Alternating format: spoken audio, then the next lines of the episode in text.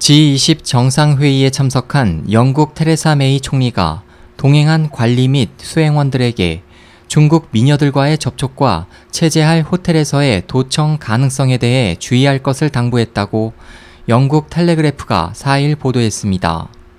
보도에 따르면 메이 총리와 G20에 동행한 영국 정부의 한 소식통은 총리로부터 G20 정상회의 개최지인 항저우에 머무는 동안 유혹하여 기밀을 빼내려는 현지 미녀 스파이를 경계하라는 주의를 받았습니다. 영국은 과거 이 같은 피해를 입은 적이 있습니다.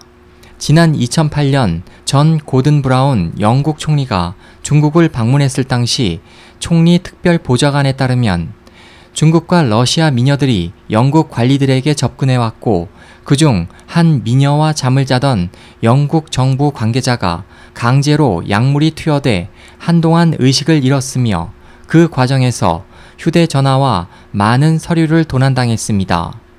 이 소식통은 G20 관계자들이 머무는 항저우 호텔에는 도청기와 몰래카메라가 다수 설치되었을 것이라며 총리의 이번 당부에는 중국으로부터 어떠한 선물도 받지 말라는 주의도 포함돼 있다고 말했습니다.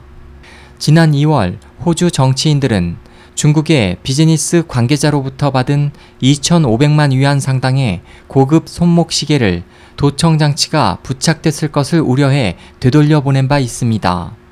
메이 총리는 G20 개최 기간 중 중국이 30% 출자한 영국 힌클리 포인트 원자력 발전소 건설 계획에 대해 중국 시진핑 주석과 회담합니다.